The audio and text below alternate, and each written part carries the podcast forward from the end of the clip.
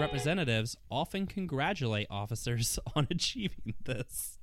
they give him a little pat on the head. I can't remember if I actually told you guys this the story or not, but like uh, there was this guy that I was good friends with in college who um upon uh, getting out of college got a job with countrywide essentially process this is during the middle of the housing crisis processing um evictions essentially and uh, or uh, foreclosure sorry processing foreclosure and i remember i called him for this thing i was writing at the time and was asking him about it.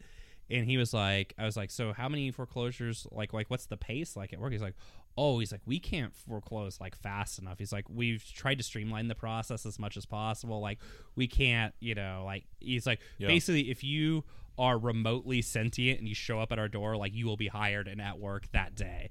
And he then told me the like most um I don't know. Of all the things I heard about the housing crisis, it was like one of the most awful things I heard. But he was like, "Oh, he's like, yeah, we have like uh, foreclosure targets, and if we hit them, like monthly targets, if we hit them, we get like an ice cream social at the end of the month."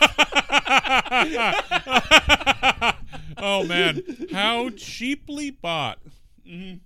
All the servants of capital R. My God. yeah.